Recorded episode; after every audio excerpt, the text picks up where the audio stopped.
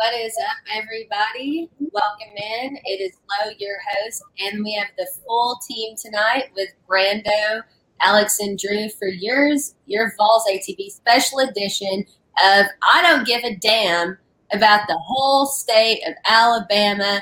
We don't give a shit. We are six and zero. It has been four days, and I swear to God, it is not that it is not dimmed for one second. The excitement behind this football team. I mean, let's see. Drew was there, Brando was there, I was there. Unfortunately, Alex was not there. But these are some of the greatest memories. Like this past weekend is hands down one of the best days of my life. And I know it's a college football game, but that just is what it is. There is nothing sweeter than this weekend for me. Go ahead, guys. Oh, yeah. I've told everyone I've talked to about the game, like easily the best day of my life. Like being at the game, it was absolutely insane. Like when we got, we went to the Spire tailgate, and like the environment there was absolutely insane. You could barely move. Uh, shout out to them supplying all the free drinks and food. That was pretty crazy, pretty nice of them. Um, just leading up to it, man. The ball walk like seventy thousand, bro. It's kind of like that one meme. It's like who would have thought we'd be here? Not me. But I'm basking in the glory. I've been drinking from the keg of glory. Uh, you know, we went a little hard pregame, but man, like it was just crazy. Like the energy in there in Neyland Stadium, you know, from kickoff before kickoff, mm. reaching 115 decibels, and at the end reaching 125.4, breaking the record and causing a like a seismograph earthquake kind of thing. That's absolutely insane. And I just thought it was crazy how we brought it. Man, that was the best game I've ever been to. Best day of my life. Oh my god, top three best day of my life for sure easily the best, not just Tennessee game, football game, sporting event I've ever been a part of. That atmosphere, and it's like I told Brando before the show started, completely shitted on Ole Miss last year. I mean, I didn't. I thought it'd be hard for us to top it off from just every how everyone excited was excited about that one, but like it was unbelievable. I mean, it was it was you know like ear wrenching even before kickoff, you know, and it, it even got louder, especially in that fourth quarter, but unbelievable win. This is stuff that like literally you wouldn't even make up in movies. Just the way that we won as well. Unbelievable performances that we'll most especially talk about towards Jalin Hyatt. But my God, I don't give a flying fuck about the entire state of Alabama. And God damn it, it's great to be a Tennessee ball right now. I mean, y'all still y'all still all the good stuff to say, but uh, no, I mean, like like y'all said, like I couldn't make it just due to travel and schedule with all that. Um, but I, have watched a lot of Tennessee football games where I said I never turned away. This was one I literally was watching commercials because I was so excited for the game to come back on. like I was like, I need this commercial to hurry up and end. I'm gonna just stand here because I don't want to miss a single second of this. But to beating Bama, oh, I missed. I drink a beer to it. I love it, and it's in their colors, so piss on them. Piss on them. So we talked just a little bit about the environment. I told this story on uh, overtime the other night, but this is something that is like so in line with my life and what happens to me. I was so fired up for the game all week, all week long, as I always am. I usually add my ticket to my wallet no later than Wednesday, tops. Well, I go to the Spire tailgate, as Brandon mentioned. That was cool as hell. And then meet Juice Davis, and we go to his tailgate. So I get to meet a bunch of former players, literal legends. And then I make my way down to G10, and there's a band, and it is wild down there. And before I know it, I look down. I'm like, oh, it's time to walk into the stadium. 245 or so. I get up there, I'm in line. I look at my freaking wallet, and guess what is not in there? My damn oh, no. electronic tickets. No electronic tickets to be found. I am literally plowing through thousands of people trying to enter the stadium to try and get to will call to try and get some form of Wi-Fi or something, some some way to get into this game I have a full fledged emotional breakdown even prior to the game.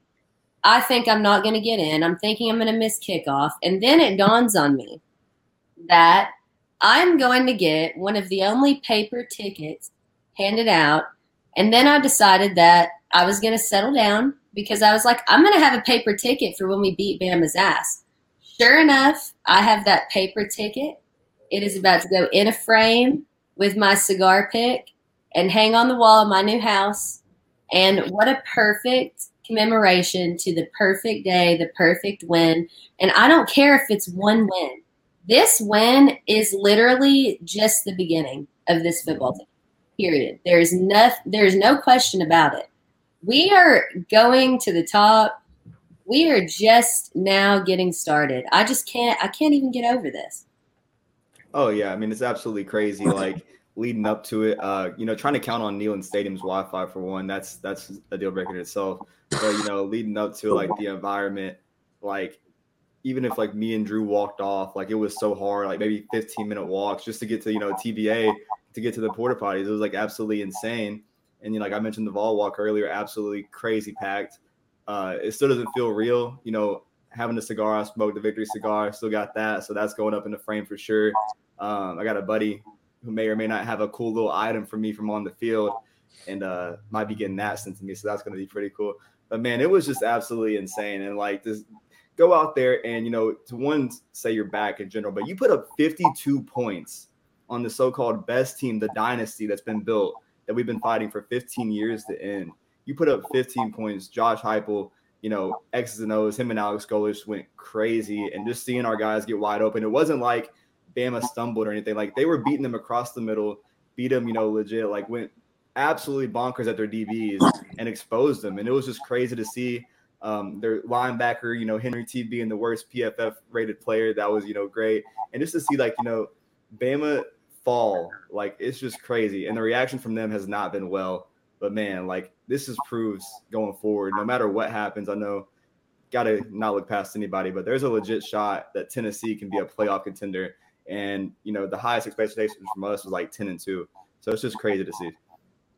I mean, it's just it's crazy to think that now we're like talking about the potential of not only an undefeated season, but being we have, we have the sixth best odds to win a national championship this year. Like, think about if you told us that back in August, especially on that kickoff show. I would have called you an absolute lunatic, and rightfully so. But like, you know, most points any team has scored in Alabama since 1907 against Sewanee, which I don't even know if Sewanee has a football team. I don't even know if they exist anymore. But like, just the volumes that it just speaks for Josh Heupel and this team. And you know, and you see a lot of Alabama fans, especially the last couple days, being like, oh, it's embarrassing that Tennessee fans storm the field at us because we're the standard. We didn't storm the field. Like, here's things. Like, yeah, we stormed the field because we beat them, but you're talking about 15 years of frustration, just pain, mediocrity, heartbreak after heartbreak, not towards Alabama, but Florida, LSU, Georgia, all these teams, always been told that we're never going to be back again, that Tennessee's living in the past, their fans can't get over the 90s. Well, guess what, motherfucker? We're back. We are fucking back and there's not a damn thing that anybody in college football can do about it. And if you thought this whole entire fan base was awful before, even this year, my God, you better hope we don't beat Georgia. I'm just telling you that right now because this place will be insufferable for anyone that's not a Tennessee Vol fan. See, that's that's the thing too. Is like, I mean, it wasn't it wasn't about beating Bama because if you look at this game like isolated, it was number three versus number six, and number six was at home. So like yeah, if, if you have no historical context to this, then it's like, okay, like y'all are just a bunch of wiener heads. Like, what are you doing? But then we got somebody in the comments saying, we literally went three and seven two years ago. Like that was the, the worst the worst record we've ever posted in the history of our like entire existence, which also follows the two years before that when we when we posted another historic low, going four and eight in a regular season. So I mean, it's like and, and, then again, there's the whole 15 years of that. There's the what the two and 16 against Florida now. There's Georgia whooping our ass every time. So it's like, no, this is like this is like 20 years worth of pent up anger that we've been just holding on to. And like now the fact that we're actually coming around and like beating people and they're like, oh, y'all need to act like you've been here. Well, honestly, some of us haven't. It's like some of us legit have No, but like hell like, like, shut the hell up, dude. It's sports. I'm gonna talk about like, shit. Exactly. And I don't care if people are like, well, we need to act better class here. No, fuck that. I want everyone in the air, flicking everyone off like our baseball team. I want people to hate us because, you know, you don't hate teams that suck. You no, hate teams that kick no. your all right. I want that hatred, and I'm glad we're getting that because that really proves that everyone is terrified of us, and we haven't had that feeling in my life in my 20. No, I know no. everyone else here hasn't had that feeling either. You're right, Drew. Everyone is terrified of us. Um, I want to pull up where I want to find this. Where did I get it today? While, while you're looking for that low, I'm gonna I'm gonna pose the question because I know you're, this is where you're going. But one of our uh, one of our listeners, CK Fisher underscore three, is about to ask when was the last time we've seen Bama melt down like this after a loss? Maybe the kick six. So just think about that while Low brings this up because I still wanted to get to some of that stuff too. I don't know because like it might have been last year against Texas A&M because I remember reading a story that someone shot their brother. Oh my god.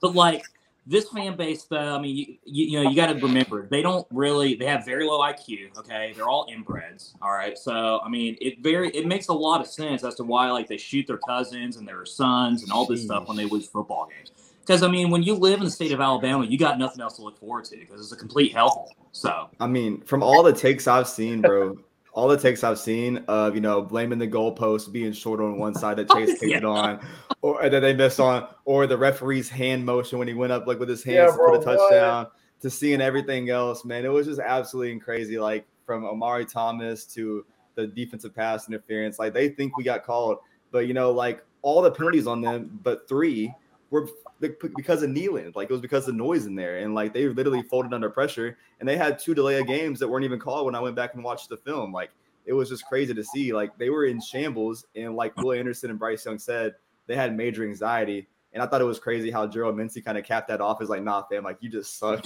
so, So yeah, Okay, so I couldn't find the exact description, but I I cannot believe I didn't screenshot this. But you talk about everyone being scared of this. This was posted on like one of the uh, Georgia Dogs forums or whatever, and it was a two paragraph post about ensuring that you did not allow a Tennessee football fan anywhere near your home, even if they're your friend. Do not let them stay at your house for game week. Do not allow them to have a ticket. Um, if they have a ticket, make sure that you burn the ticket because the Tennessee Volunteers are going to bring at least 50,000 people down to Athens and that they have to make sure that their fan, their fans are just as loud there because they know that it's going to be the biggest game of the year. They called it the biggest game of the year. yeah, Guess who the hell is in that game? Us. Tennessee Vols are in what Georgia is calling the biggest matchup of the year. They're terrified for us to enter their fucking stadium. Mhm. I want to talk too about some of the like the stats against this Alabama game though. So if you go back and look at this, sorry, I have so many screenshots from all of these hysterical tweets and shit. I just can't I can't get over it. Let's see. I want I want to point on that stadium comment though. Like if Georgia's scared like that, like they're obviously saw what we did in Baton Rouge a couple weeks back. And if we go out there and do that, it's going to be absolutely crazy. Not even a day after we beat Bama, there's a viral TikTok of a Vols fan in the Georgia Stadium in Sanford Stadium right now, and it's the over intercom saying "evacuate the stadium" like you're trespassing. And he's like, "Bro, the gates were open. Like we're already looking forward to that game. We got to take care of uh, Kentucky first. Yeah. But when we play when we play Georgia and Athens, they better pray that we haven't, you know, had this game bought out by our fans months prior. Because if we show up, not just the 2,500 allotted, but it's going to be 15, 20,000 Vols fans, and it's going to be crazy. I know of one singular Vol fan who is already who bought like twelve tickets four weeks ago. I've I have tickets. I mean, I know of a ton of people. But going back to this Alabama game, just to prove like how elite this offense is, Tennessee was averaging forty six point eight points per game leading into the Alabama game. The Tide had the number two scoring defense in the entire SEC. And now, after that game, Tennessee is averaging 47.7 points per game. When in the hell did you guys ever think that our scoring average would go up against Alabama? Well, when, to be honest, like the Heupel offense, seeing it like the first year and this year, like the first big game I think was like against LSU, how he scored 40. But before that, my only expectations for like SEC games was like 38 points, 30 plus. because you know that's just how we had to be in a dogfight with teams. You know, we would blow out FCS teams, but now year two is installed. You have the front runner quarterback for the Heisman, Hendon Hooker, according to ESPN today. And just to see how it went out, like the touchback of my comments earlier about the game plan and like how Heupel and them slashed them, they were ranked the number two defense, and Tennessee went out there and exposed them. And this is absolutely crazy to see like the installments, the in-game adjustments, you know, to get people open. Like I said pre-show, like it wasn't just guys, you know, getting lucky on plays of Bama players falling down and you know being misaligned. Like they were going across the middle and gashing these guys, these five-star talents. And Jalin Hyatt, Hotel Hyatt or Hyatt place, whatever, he's always open, man. It was just crazy to see him step up and just have a like a day. Like we went out there and had the perfect game plan. Like they he slashed them. Oh, yeah, a thousand percent. But like, you know, one type of one group of people we haven't talked about enough from this Tennessee team oh, is our offensive line, guys. Amen. We allowed one sack and two tackle for losses. You know, and especially against an unbelievable front seven Alabama has. I mean, at least three or four guys are going to be going to the pros next year for sure. It speaks volumes, and especially when Darnell Wright is playing different positions and everything. Like it's just, it's unbelievable. But not even even on top of that, though, guys, we're still missing Cedric Tillman. I mean, like we're still missing probably like the second most important guy on our offense as far as talent goes. So that has to be terrifying for any defense to know just to think, my God, like, you know, not only they torched Alabama, but they did it without even their best wide receiver and arguably their best offensive player as well. And so it's just unreal. This team just gets better and better. And I mean, you know, you got to pray for the coal miners in two weeks when they come down here. I mean, my God, going to be a damn funeral for them. There's no doubt about that. hey, one one thing we did talk about though, uh, leading into the LSU game and definitely leading into this one is how fast of a start we needed to get off to because we did start a little bit slow in our earlier weeks.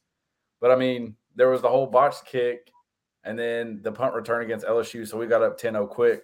But I mean, when have we ever put on 21 on Bama and under like eight minutes in the first quarter? I think we were up 28 to 14 at the end of the first. 28 10.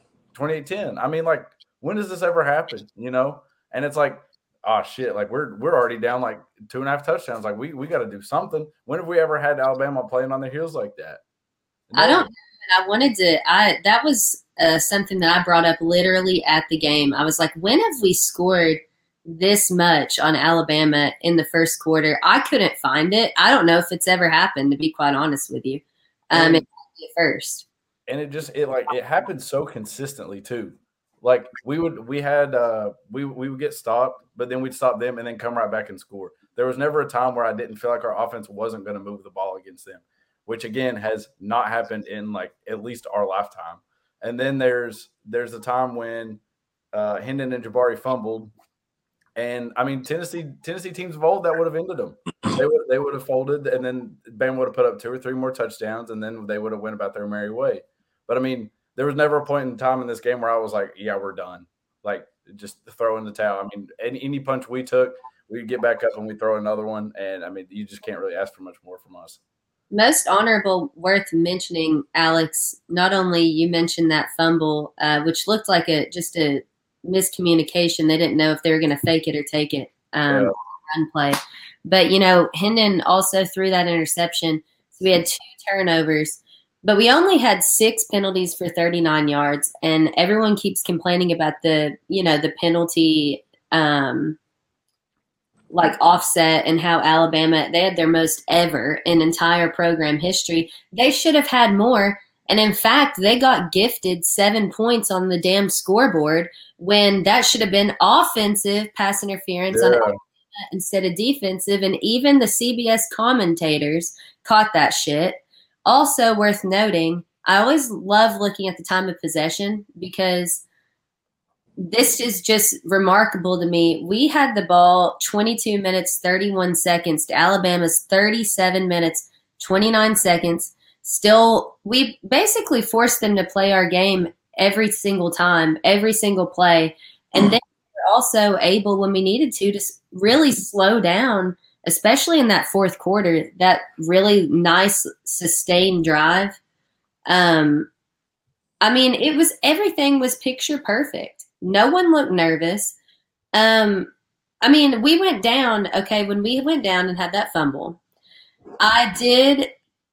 like bend down for like a full minute because I was so sad because I was like, I still had faith, but I was like, please don't, please don't let it happen. Like, oh, my watch is getting in on the conversation. I was like, please don't let this happen like this. This team deserves it all. And then I was like, you know what? You said it from the moment you walked in here. They're going to win. And I'll be damned if they didn't just storm right back down the field and do what they needed to do again. It's really incredible. I mean, to be mid season ha- like literally halfway through the season, and this team has the biggest pair of balls I've ever seen in my life, and so does Coach Heupel too. It's incredible. Brando, microphone. Okay, I thought the Yeah. first, like, I thought it was really key when uh when Jabari got in, and then after that drive, Jalin on the option, you know, from Hendon on that little run into the end zone. You know, Tennessee red zone offense, they're still 100 percent on the season, and they continue that streak against Alabama. That's absolutely crazy. Like when you get inside and that close, like Heupel's going to dial something up, expose your defense, whatever your formation is. He's going to audible it, and he's going to you know get something going, and it's worked every single time. But I also wanted to give a shout out to our rush defense. You know, everyone talks about Bryce Young. But another thing has been Jahmyr Gibbs, you know, being a Heisman contender with his running ability. Tennessee held him to 114 rushing yards, like in total for Alabama. That's absolutely insane. Um, there's a lot of guys that made a lot of names for themselves and a lot of money for the future going into the NFL draft if they decide to go. But man, like Omari Thomas, uh, you know, Doneiko Slaughter, guys on the defense that stepped up when you know we didn't have veteran guys and we were kind of worried about that. Heck, we even had a walk-on DB out there once, and like it just proves to the point that like Heupel's doing this, you know, 30 players down, the NCAA thing, you know, now it doesn't even have a full 85 man roster, only one class in. And he went out there and game planned and scripted, you know, put up 52 points, but, you know, just completely stopped them when it mattered too. And it, it was crazy. Like, you know, to see Nick Saban try to take as many points as he could and not go the route as other coaches, you know, trying to go for it on fourth down. He was kicking field goals, trying to take the points that's where it kind of bit him because Tennessee went out there and, you know, went up 28 10 in the first quarter. And then later, you know, when he tried to kick that ball, like I think if, you know, Bama gets closer, they could have and, you know, probably won. But to see like us come out with that, the worst, best kick of all time, Chase McGrath getting the seal of the win, like that guy is a legend, you know, winning the Rose Bowl and now coming and, you know, beating Bama in the, you know, third Saturday of October. That's just W. You know, the one thing that really surprised me as well is like, I don't know about y'all from last year, but like, I was always a little bit hesitant when we were in the red zone within five yards because we would always be from shotgun. So seeing us be in the I formation there and like getting Princeton Fant as a fullback, get in, like, I thought that was awesome just because you would never expect that from Josh Heupel in this offense. But like speaking of Princeton Fant, I felt like he's bounced back big time, especially the last couple weeks. That huge rushing touchdown he had in the first quarter and that two point conversion as well from that shuffle pass that Hendon Hooker had, which really, I think, skyrocketed our confidence, you know, especially jumping from a five point to a seven point lead. And I think that was like a huge game changer more than anything else. And especially, I'm sure Chase McGrath was, uh, you know, taking a big sigh of relief after missing that extra point. But, uh, man, 15 years, guys, 15 years of heartache, fucking finally over. And I mean, we're talking about not only, you know, the championship appearance, but hell, a national title. Who knows? I mean, it's just fucking crazy. Hey, and and the fact that like we're not delusional entertaining the idea of Yeah, football playoffs. Like we're actually like of sound mind when we're saying this because I saw some. I don't know who retweeted it. It might have been you, Lo, honestly, but it was like before the game on Saturday, we had like a 22% chance of getting in, and beating them put it up to like 50%. Like the way the way this could play out would be absolutely incredible. And I feel like more often than not, right now, as it stands, we end up in the playoffs. And like when when have we ever been able to say that? I don't know. I, I mean, it's. I do want to give, I do want to dive into that because I have a ton of stats on that. But I wanted to give a highlight to two of my favorite uh, player posts on social media after the win. My first favorite was Jeremiah Crawford, who posted two like awesome photos, a field photo, a another field photo, and then his video throwing up, basically talking shit in, in throw up form to the Alabama uh, sideline is just absolutely all time. He says, "Them boys you don't want to beef with." I absolutely freaking love that. I mean, and then the next one, is Jeremy Banks, who says, Glory to God, this is why we came here, bro. And a hundred thousand fans bringing music to my ears. That's a big fuck you to Henry To'o To'o right there. I love that shit. Troll him right back. Yeah. That puts me in such a great mood to see that. But you're talking playoff. Let's talk playoff. So everyone's talking about Ohio State, Tennessee being like the top two offenses, probably the best shot at the playoffs logistically. But Ohio State, as of today, is the same record as us, six and zero. They've been top three all year. They've received 17 number one votes. They have not played one top 25 team. And they have two wins against Arkansas State and Toledo. Okay. Then everyone, you look at this, and this is, I'm pretty sure this is from a verified source, but I can't quote all of this shit 100%. But if you look at the strength of record, so from week zero all the way to now, Georgia is fourth, Ohio State is seventh, Tennessee is first, and Michigan is third. If you look at the strength of schedule overall, Georgia is 76th, Ohio State is 82nd, Tennessee is 12th, Michigan is 73rd. And if you look at the remaining strength of schedule, then Georgia is 14th, Ohio State is 21st, Tennessee is 13th, and Michigan is 17th.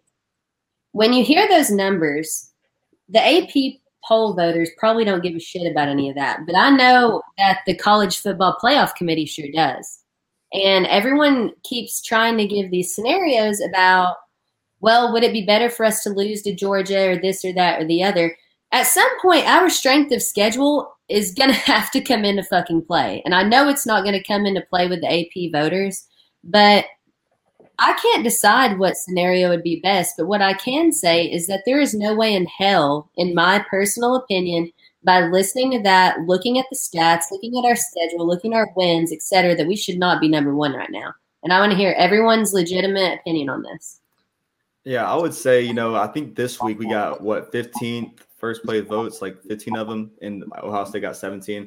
So I mean, we're kind of there, but I, I agree. Whenever it comes to the college football playoff committee, like it's going to be a whole different thing. I would be shocked next week when the official, you know, beginning of that starts if Tennessee isn't number one just with our wins. You know, going into Baton Rouge, you know, beating Bama, beating Florida.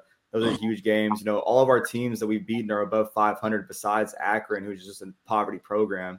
And other than that, I mean, it's just there's just no way. Like going forward, like you're going to beat a really good Kentucky team that you know has made some mistakes, should be a top 10 team, but they're Kentucky. And you know, you got UT Martin this week. You know, that's another that's seven and 0, 8 and 0 you keep going, you take care of business. Like even if you do down the line, if we're going to look ahead, say you do like lose that game, if Georgia beats Bama in the SEC championship, even if they lose, like there's still an arguable conversation with Tennessee's strength of schedule and who they beat and play that they should get in. Like there's just no way, and it's going to be hard to deny that. I know there's only four spots, but like we have the best resume. There's no one's strength of schedule compared to ours, and we go out there and we have the number one offense. We're just we're leading all countries, like all categories, and it's just it's hard to deny. No, I mean, like I would agree with that. I mean, as far as like what our best, what's the best route in order to make sure that we make the playoff is just, I mean, I don't know, guys, just win every fucking just game. Like, just, win. just win, you know. Just win it. But I mean, as far as the AP, though, like you got, you also got to remember that like Ohio State was in a bye week, and just traditionally the way polls work, they don't, you know, even as big of a win it is of beating a number two or a number three, they're not going to bounce a number one team off the number one spot based on the bye week. That, I mean, in their argument, that's a little bit unfair because if the roles were reversed, we would be racist about it, and rightfully so. But if you just, I think if you just, you know, even if you lose Georgia, you gotta. Ha- I mean, you gotta have to have Georgia beat Alabama because if Bama wins the SEC championship and they're eleven and one, then you have an eleven and one Georgia, and then you have eleven and one Tennessee. They're going to go with the SEC champion every single time, automatic bid, no matter what.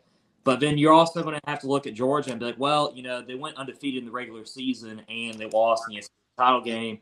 Tennessee lost to Georgia, and then you know we get the can. But even regardless, I mean, guys, the fact that we're even talking about this is like absolutely insane. I mean, like, so it's just cool to finally hear Tennessee even be in the conversation about making a college football playoff or even the SEC title game for that matter. So Yeah. but we're in good hands.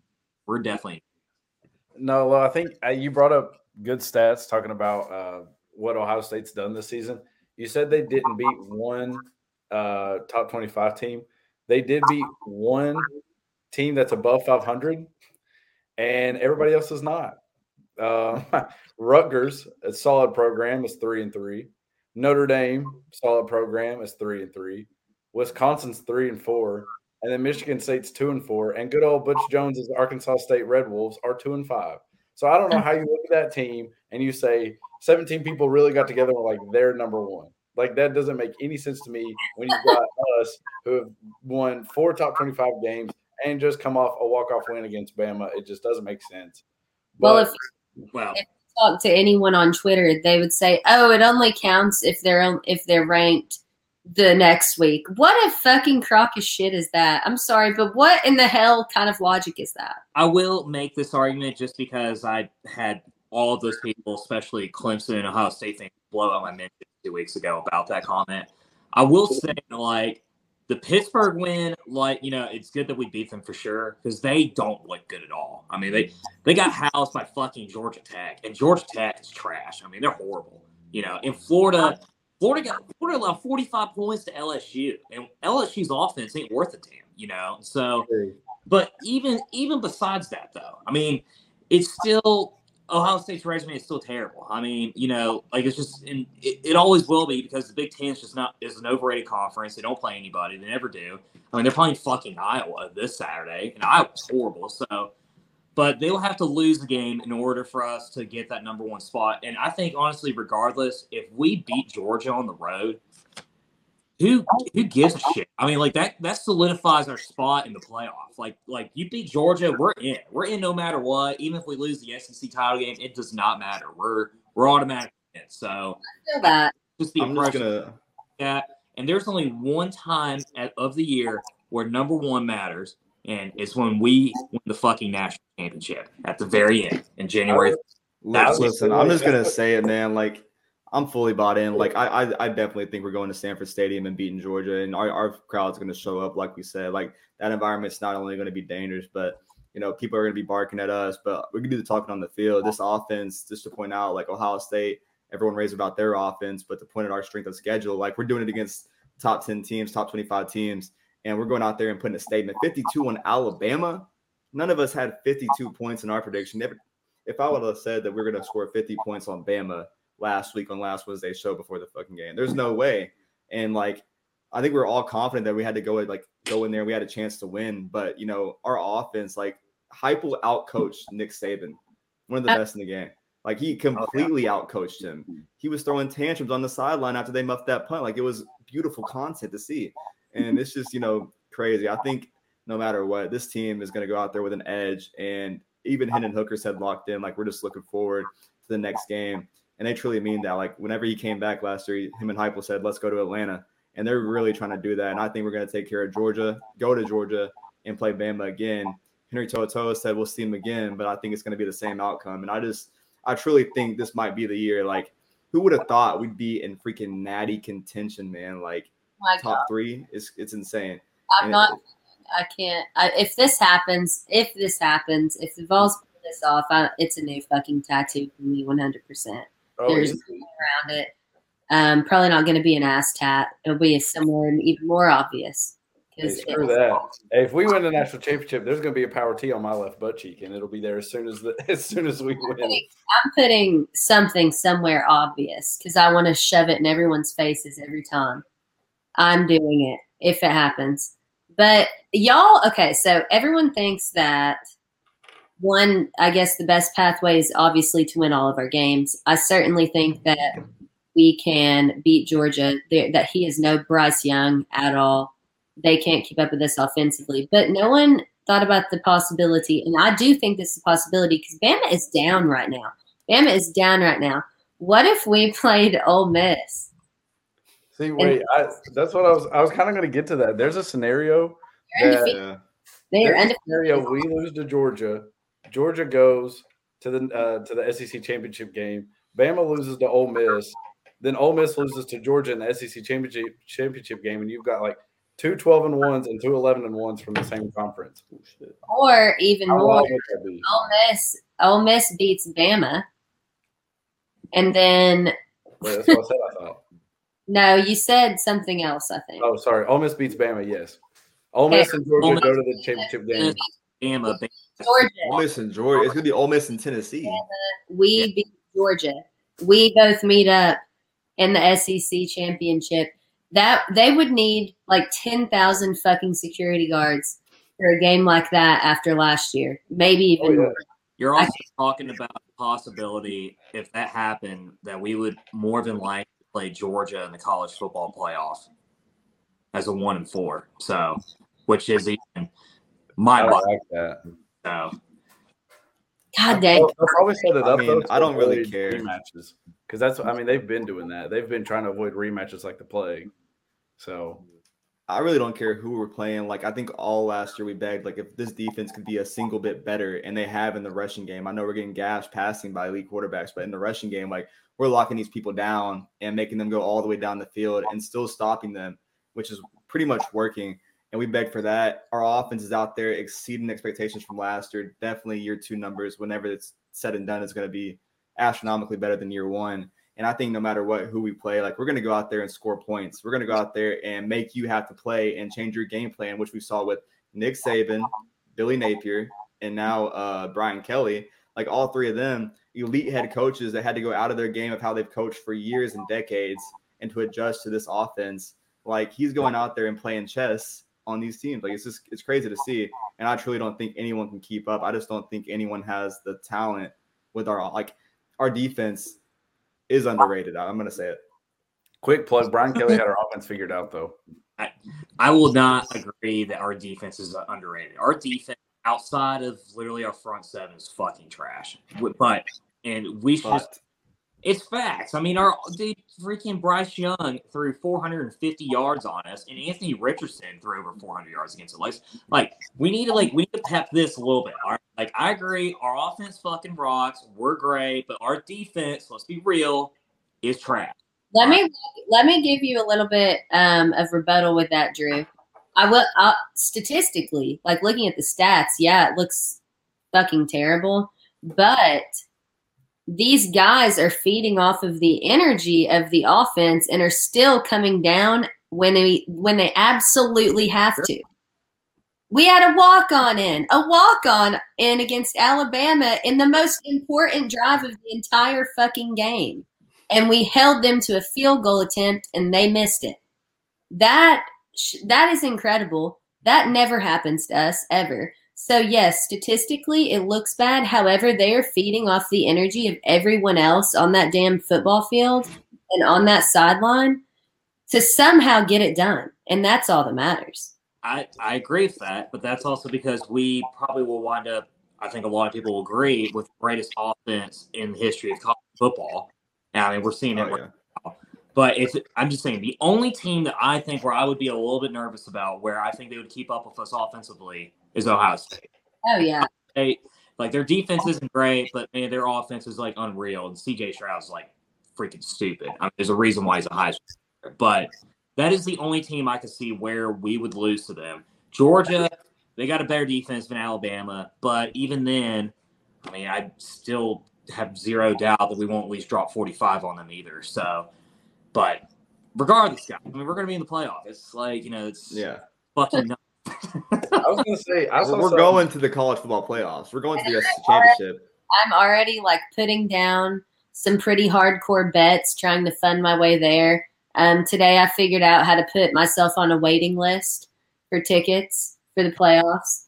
Um, I am locked in, man. I I don't. need those. I need that link. Yeah, drop the link.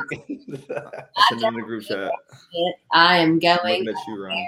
Um, I mean, this is a once in a lifetime opportunity. So if we make it, I'm going. I don't give a shit. Hopefully, Ronnie's listening. So, That's what I'm saying. I hope so. It's no it's like Ronnie, this is a business trip. Ron. literally he talked about sending us to Maui. No, send us to the college football playoff. I will sacrifice the Maui trip for just like the playoffs for sure. Yeah. easily. But um to point out like about our offense, man, this is absolutely crazy. Tennessee, their Instagram uh, posted this. Like, we're the only school in the country to average 320 passing yards and 200 rushing yards per game. Uh, Tennessee has scored 40 times, four times this season, or 40 points four times this season, 11 times under Heupel. We scored 30 points in nine straight games. Uh, 52 points, most points against an AP top 25 op- opponent in program history. 50 points. Tennessee has scored 50 points three times this season, six times under Heupel.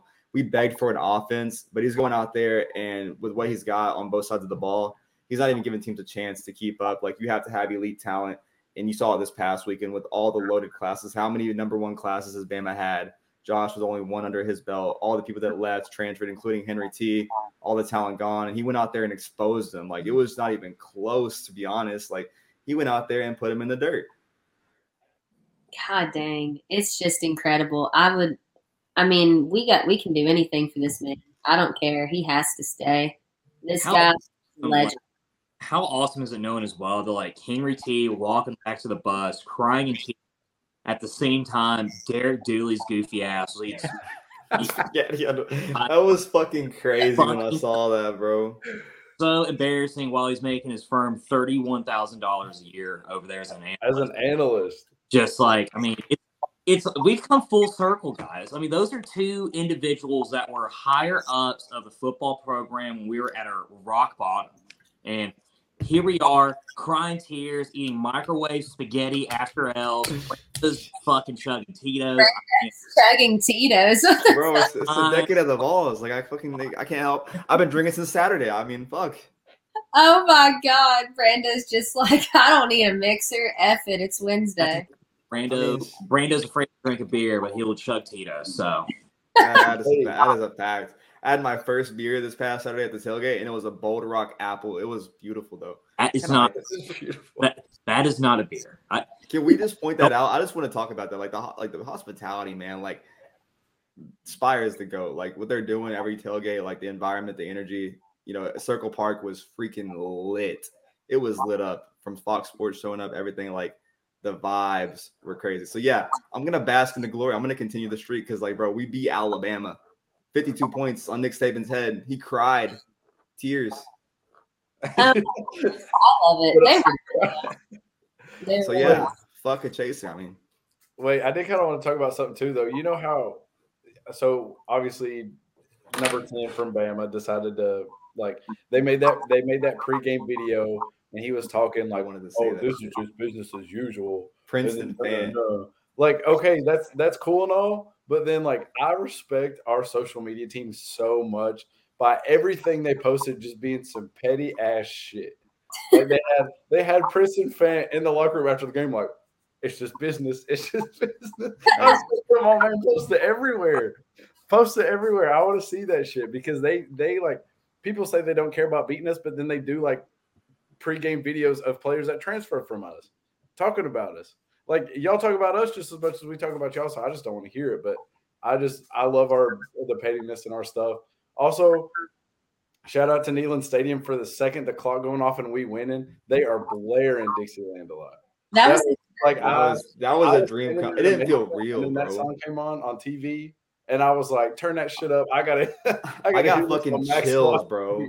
I have like chills the whole game. I need that version of the fans singing that on Spotify, like so I can play it on my way to work every fucking day. It was beautiful. bro. The side chant was on point and just as loud as the regular song. It was absolutely beautiful. That needs to be clipped in its entirety and put on Spotify as a new version. I want it as my damn ringtone. It was it was beautiful. I joked about that, like, oh man, how great would it be like Dixieland Delight, like at this game, and like as soon as they played, I was like, holy fuck, like just literally the whole entire crowd, literally them bringing down the field goal in the middle of the fiddle solo, like everything about that was like unfucking real. I mean, literally now every single time I hear that damn song, I get like a little teary eye almost because I'm like, it just brings you back instantly to that moment, just seeing thirty thousand, you know, fucking raging Vol fans just tearing down field goal posts after beating Bama on a knock, you know, walk off field goal. Like it's just, god damn it, dude. I want to Yeah. relive that. We- like I want to really, that so bad. bro, we really like retook our song like Dixieland Delight. It's a song about Tennessee. It always has been. Like I even added the freaking thing at the bottom, the little banner. Like it's it's a song about Tennessee. And bro, like to have that, the whole thing, like it was iconic. I literally freaked out to my mom, like, bro, like they're actually gonna play it. Like they were actually playing it. It was just crazy. Everyone rushing the field, the scenes, then watching the Heupel's press conference after I got home and like that whole thing going on there, the environment there. It was just insane, man. Like pandemonium. Uh, you know, shout out. We finally have an athletic director and a president that understand what to do at Tennessee. Randy Boyd saying, "I'll pay that fine every time." Uh, you know, fans running on the field. I had someone tell me they talked to Danny White and said, "Thank you for everything." He said, "Y'all deserve this." Uh, it's like my pleasure, and like just to see guys that understood what was a task finally buy into like what we've been asked in the fan run. Like it's turned out, and like now we're six six zero. We're doing unheard things. Like I would have never believed that we'd be six and zero. Oh. I know I predicted like probably five and one, but it's just it's crazy, man. Like absolutely insane, bonkers, and it it didn't feel real. I still look at it every day to make sure we won. I, I was there. I was there. It's so crazy. Did y'all y'all went down on the field, right? Mm-hmm. I did. Literally, I was bawling so so much tears, and like it was such shock that like everything I just saw, there like I couldn't even physically move. Like yeah.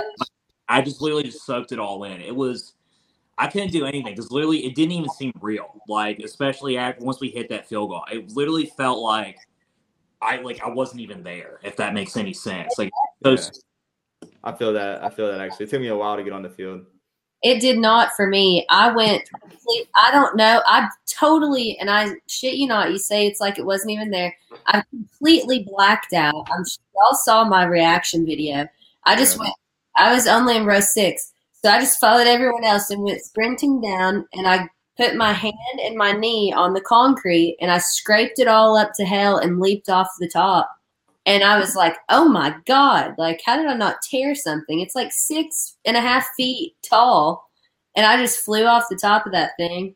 And now I'm still, I've still got my little scrape over here that from the concrete. I'm hoping it scars so that I can say that that is from leaping over the concrete barrier when Tennessee finally fucking beat Alabama again. Uh, I'm gonna explain this. So like my timeline was Bama, you know, drives on the field, gets in field goal range. At that point, when that happens, you know, my head's down in my lap. I stand up for the field goal, you know, wide left, they miss it. Absolutely crazy. I'm freaking out. I can't take it. What's going on? I look down for one play, and I want to mention this drive. The last drive of the game, Josh Heupel and Hendon Hooker setting up two plays to get in the field goal range was the Heisman moment for Hendon Hooker this year. That man went bonkers. Bru McCoy somehow making that catch on the double clutch and double coverage, you know, hit, being his biggest plays of all yet.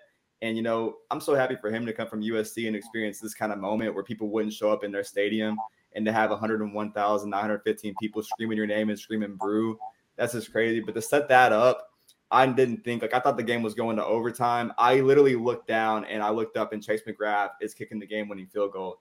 And I literally got sick. And the first thing I did after I took the video was light it up. I didn't care about my Instagram post. I didn't care about the social media. I lit up the cigar and just tears, man. Like it was crazy. I still say it's the best day of my life.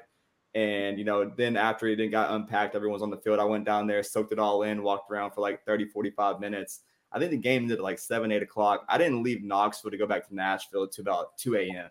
Like, and I didn't go anywhere after Neyland Stadium. So it was just crazy. Like to be around y'all pregame, soak that all in. Like I couldn't believe it. My first Bama game, my first Florida game, 2 and 0 in the biggest series of my life. Like it's just it's crazy. This team is special. They're the number one offense, the best team in the country, if you ask me, including our resume.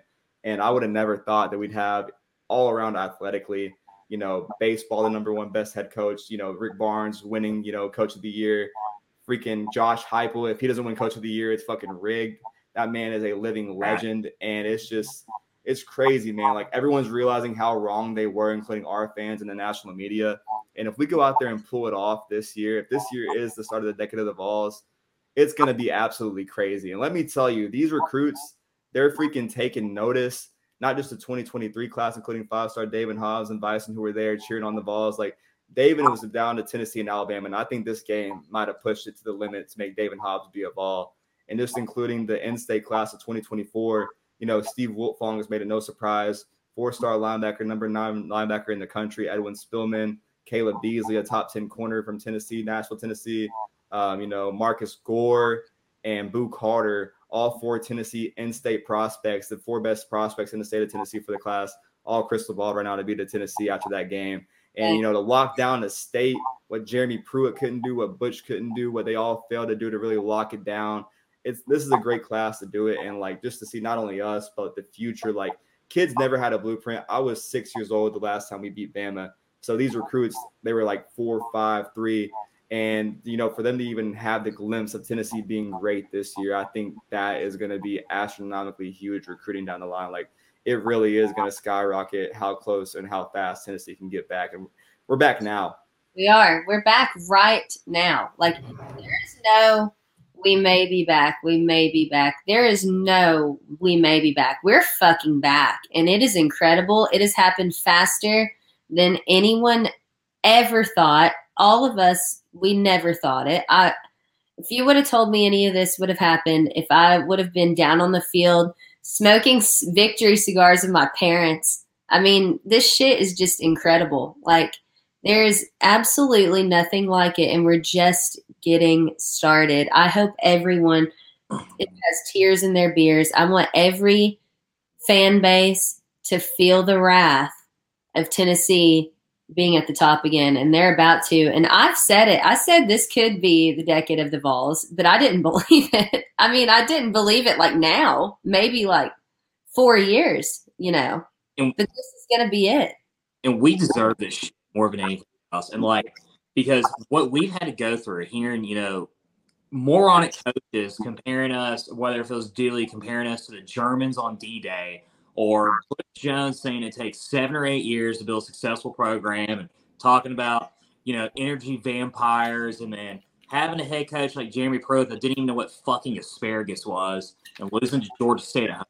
We have gone through hell and back and been through so much shit and heartache we fucking deserve this more than anyone else. And quite honestly, like I said at the start of the show, the hell of the class. Like, be as blunt and arrogant and rude as possible. I had we had a lady this morning, as matter of fact, girlfriend. I went to go have some lunch at the Crack Barrel today, right? Old lady, ninety year old, ninety year old. She get, goes in my face and she's like, "Roll Tide," and without even hesitating, Sarah goes over and she's like, "Roll over." So I'm all about the hate. I'm all about the We need that energy. We're fucking back, baby. Listen, oh Drew. God, I love that. Drew, he fell on a helmet, and that's what happened. Okay. I mean, But- guys, like, I mean, like in Heupel proves more than anything else. You don't need six, seven, eight years to build a championship team. This fucker's done it in like less than two years. I Yeah. mean, Yeah, it's it's, not serious. unbelievable, and that's what big time coaches do. Saban did that. Urban Meyer did that. Kirby Smart did that, and Josh Heupel, in my opinion, deserves to be in the same class as those three people right there. I know that we put the whole nation on watch. Like everyone was cheering for Tennessee for the amount of people that hate Alabama, to be honest. But like, man, I saw the perfect meme, and it was like, if you weren't with me when we got knocked off by Georgia State, you're not here with me with Josh Heupel. Like, this is absolutely crazy. The amount of things we've been insufferable. Like, I haven't even seen all of it, but you know, under Butch, Pruitt, you know, everyone else like Dooley, it was just it was crazy to grow up in and like have a guy come in here, like you said, in two years, number one offense in the country for guys that he's strapped together. He doesn't even have his five star quarterback. I mean, he has one in Tayven Jackson, four star, but he hasn't even seen the surface yet. And like to see his system, you know, just to get forward, like the amount of recruits on the edge and the corner that were just, you know, racking up, racking up, guys buying in now at the wide receiver position, like it's only the surface. And I think like years down the road, I just don't think anyone's going to be able to have the answer for this offense. I know they're saying like, oh, eventually we're to stop it or going to leave. Like that's been the Bama fans' excuse saying, oh, he'll be gone in two years. But like, I think you're to understand like this is the kickstart. This man's to be here for a long, long time. And it's great to finally say that about it. One, a head coach, but two, be confident in the talent and the scheme that kids are to buy in. And you're to be able to do this reload and go out there and scheme against these teams. And you've proven you can out coach these guys. You don't need the talent. You're to go out there and out coach these guys no matter what they put on the field. And if he's in his prime, like Josh Heupel, might be the best coach in college football. I'm just going to say it like realistically. It's realistic. I mean, he's going out there and making these guys look like children. Like it's crazy. Well, uh, interesting comment here. Uh, Rev underscore Skitty. He says, since there is technically no zero year, and decade starts decades start in years that end in one. So 2021 starts decade question mark decade of the Vols. Well, I mean, you know, Jeremy Pruitt was right that this would be the decade of the Vols. He just not involved in him though. So, but I mean, it's hard not to think this will not be the decade of Vols. I mean, not just for football, but my God, for every other sport too. Whether if it's Lady Vols basketball, men's basketball, if that preseason number eleven ranking too, baseball, obviously, you know, and all right here. I was gonna say I saw something crazy. We have like eight sports ranked in the top yeah. or something. I've got it right here because I including want... long jumping. Like what the fuck? So this is, and then there was more honorable mentions that weren't even on this list. Number two, uh, Vol baseball. Number three, Vol football. Number five, Lady Vol hoops. Number five, Vol tennis. Number six, Vol golf. Number seven, Lady Vol swim. Number eleven, Vol hoops. Number thirteen, Vol swim dive. Number sixteen, Vol soccer number or a top 25 ball softball team. We also also won the cornhole national championships and rugby. What the hell is going on at this university? It's the Danny White effect. I mean, this guy comes in, he values athletics, and he's dished around. Like I know when all the cuts happen because of whatever the COVID funds, but like he dished it around perfectly. Like he doesn't let down, even though the focus has been on football and getting us back. Like he's shown so much love. You know, locking down Tony Vitello you know, letting Rick Barnes do his thing NIL wise and like everything else has been clicking. Like the university athletics, like he he's bringing it, and like he had the track record of doing it at a Group of Five school like UCF, but you know, to come into the SEC, like he's doing like his family's known for being in that position. I think he might be like the best family member over Mikey White and his dad, who was the you know the AD at what Duke. Like he's absolutely running things, and it's just like an incredible year for him, like a career building on him. Like he's building a dynasty in all athletics. And it's just, you know, he, he values everybody. The social media impact for every single team has been huge. And I think like overall, like it's making the fans buy in. I think we're gonna have like multiple sports where you saw last year with baseball, you've seen TBA get sold out, even women's sports and everything else. Like no matter who it is, it's like balls, like they're the topic of no matter what you're gonna do. And it's just huge to see. Like I've been looking forward to the rugby scores because they play every Friday before Tennessee and to see them beat LSU and Bama before we did. I mean, it was pretty cool to see. So you know, all around, like it's just crazy how important it's made an impact on. Like he's doing a great thing, and I think we have to look at that. Like it's been a while since we had competent leadership all around, not just head coaches, but leadership at the athletic university level that understand what to do, and that includes Plowman, you know, Danny White, Randy Boyd, all of them. There's no doubt about it. I know that we could all probably talk about this for like six more hours straight, to be quite honest. But I do think it's important that we talk about this Saturday. I was gonna say, like we oh, yeah. forgot that, that we play on Saturday. Saturday. It is homecoming. It is homecoming. It is at twelve o'clock. This team deserves to have a very nice crowd there. It is an affordable game. It is a noon game. You don't have to spend your whole night trying to sit in traffic in the parking garage, okay? So I'm very much trying to advocate for as many people as possible to go to please be there and support these guys. Um, they're going to rack some stats up. It's going to be a great day. We're going to end up 7 and 0 after this game. And it's homecoming. So these guys need all the support. They deserve the hell out of it. Let's make sure that we show up and give them that support. Give them what they deserve. I don't think it's going to be an issue uh, getting people in the stadium Saturday for that game, especially considering we're the number three team in the country. So I'm sure it'll be slam packed. It'll be awesome. They'll do a pretty cool tribute about Pat Summitt, I'm sure since we play UT Martin, and you know, good old tribute to Smokey as well, since his last game was last Saturday. Uh, yeah, I mean, it'll be a great game for sure, and I'm looking forward to you know seeing us win. You know, 95 to zero. So. Yeah, it's hard for me to hate on a uh, UT system school, but if I had to, it'd probably be Ty Simpson's dad. He's the, the head coach over UT Martin. Overall, their offense is pretty impressive. You know, quarterback having a great year. It's kind of like a, a mini Hendo Cinco, it looks like, like with his stats. Really impressive stats. Uh, I think, you know, we'll have our hands full maybe for a quarter or two, but we're definitely going to be 7 and 0. Good cause. You know, let's show out for the team. You know, it's been a long time since we've been 6 0 and to say they're number three team in the country, like, definitely need to show out, give them a, a good welcome. I know we got a huge next week. You know, we've kind of been exhausted by really huge games, but just go out there and show out, man. Like, you know, go out there and you know give it all, and let's just go out there and get another W. I think it's going to be huge to see for the future as well after we put up some points. So I want to see some guys, you know, get deeper in the rotations and see some younger freshmen get in. So really interested to see that. Um, definitely going to be there and really excited for that. It's the decade of the Vols, beat Bama, and I just don't give a whole damn about the state. So not only go deeper into the rotation, but definitely get our starters a rest. I mean, they've they've been going through it two weeks straight, and then uh, we got two straight more weeks after this game. But yeah, get them out as quickly as possible. Let the backups get some burn, like you was saying, and like like the good old Florida Gator killer himself said, treat UT Martin like it's UT Martin. Go out there, win a game, and then go home and enjoy the rest of your Saturday afternoon. I mean, when have we when have we been in a position to actually like quote unquote take weeks off?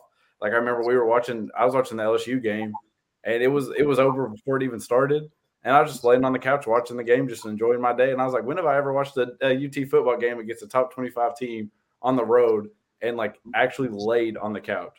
I'm usually like in the TV, like I'm actually in the play. I'm so close to the TV. Never have I been that way, so I'm hoping the Saturday is the same. Absolutely, guys. I um, like I said, we could go on forever I know pro- many of our podcasts are just going to come back to these moments because we're always going to circle back to this. But um, yeah, get out there, pack it out. We have everything in the world to be excited about in every sport, but right now it's freaking college football. This is the greatest time. This is the this is the best time of my life to be sitting at this moment right now. I'm not even joking. I don't give a shit if anyone thinks that sounds ridiculous, like this is everything I've ever wanted. And it's here. So let's enjoy it, soak it all in. If you feel like chugging a bottle of Tito's on a wind, oh my God. everything we've been ever waiting for. And I'm on wine, so I'm not as hardcore as Brando is this evening. But this is it. Let's go cheer them on Saturday. Let's have an awesome freaking time. Let's get the win, and then let's look ahead to Kentucky. And that's going to be a fire ass game, too. There's a lot of stuff going on then, but we'll talk about that more next week. Um, does anyone else have anything else to add? We don't give a thing uh, about the whole town Martin, Tennessee, at least for this. we put the nation on notice. We're back. Uh, if you don't think we're going to the playoffs and winning the Natty at this point, you're just delusional. It's a realistic take. Deal with it. Hendon Hooker is the Heisman candidate. He is the Heisman and we're gonna go out there and take care of business, man. Like we're back. This offense is unstoppable, and I think this team is too. So, Alabama fans are reaching for straws, trying to still find a way to beat us in that game. And meanwhile, their coaches across the women. country, head coaches across the country, are telling recruits not to show up to our games because they are scared that we might impress them. When have we been there? We haven't in our in our time on this great earth, God's green earth. I don't even know what else to say. Just go, Vols. That's all I got. I freaking love it, guys. We're at the top. We're staying at the top. We're just getting started. Make sure to pack it out Saturday. Show the guys that we love them. We support them. We love the staff. We love everything about it. Um, I just, I'm, I'm dumbfounded. I don't know what else to say. So until next week, keep reading all of the sad Alabama fans and their terrible tweets and their hysterical. The steals yeah, stop the steal. They want to replay. It's freaking hilarious. The meltdown. Keep looking at it, living it up. Stay on cloud nine and uh, go support our guys Saturday.